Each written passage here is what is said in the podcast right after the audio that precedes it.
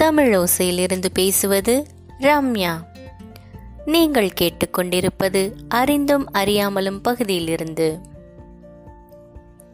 ஒரு நாள் ஒரு பெரிய மனிதர் வேஷ்டி அணிஞ்சுக்கிட்டு அங்கே அவர் பகவத்கீதா படிச்சிட்டு இருந்தாரு அவரு சென்னையில் இருக்கிற ஒரு கடற்கரையில் உட்கார்ந்துருந்தாரு. அப்ப அங்க ஒரு பையன் வந்தான்.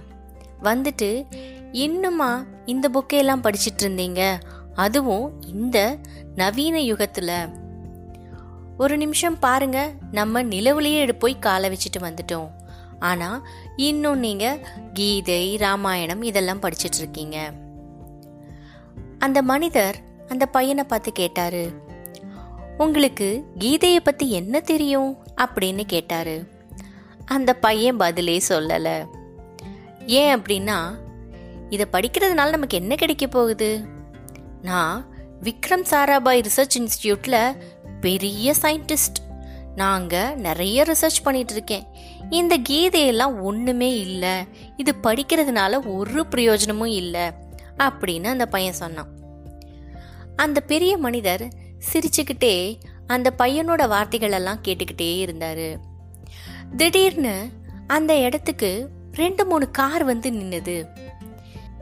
பிளாக் கமாண்டோஸ் வெளியே வந்து அந்த காரை அந்த மனிதருக்கு முன்னாடி நிப்பாட்டி அவரை ரொம்ப மரியாதையோட அங்கிருந்து கூட்டிட்டு போனாங்க.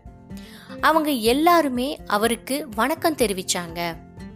அமைதியா அந்த மனிதர் கீதையை எடுத்துக்கிட்டு காருக்குள்ள போனாரு. இதையெல்லாம் பார்த்துக்கிட்டு இருந்த பையனுக்கு ரொம்ப அதிர்ச்சியா இருந்தது. இவர் ரொம்ப ஃபேமஸான ஆளாக தான் இருக்கணும். இது வரைக்கும் நம்ம இவரை பார்த்ததே இல்லை அப்படின்னு சொல்லி வேகமாக ஓடி போய் சார் நீங்கள் யாரு?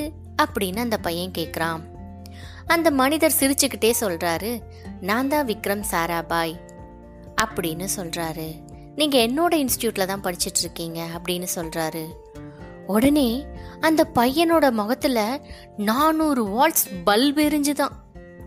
ஏன்னா இந்த பையன் யார் தெரியுமா? டாக்டர் அப்துல் கலாம். அதிலிருந்து டாக்டர் அப்துல் கலாம் பகவத்கீதை ராமாயணம் மகாபாரதம் இதை எல்லாமே படிக்க ஆரம்பிச்சிட்டாரு.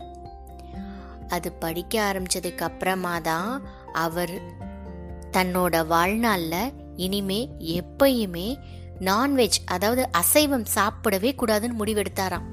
இது அவரோட சுயசரிதை அவர் சொல்லியிருக்காரு.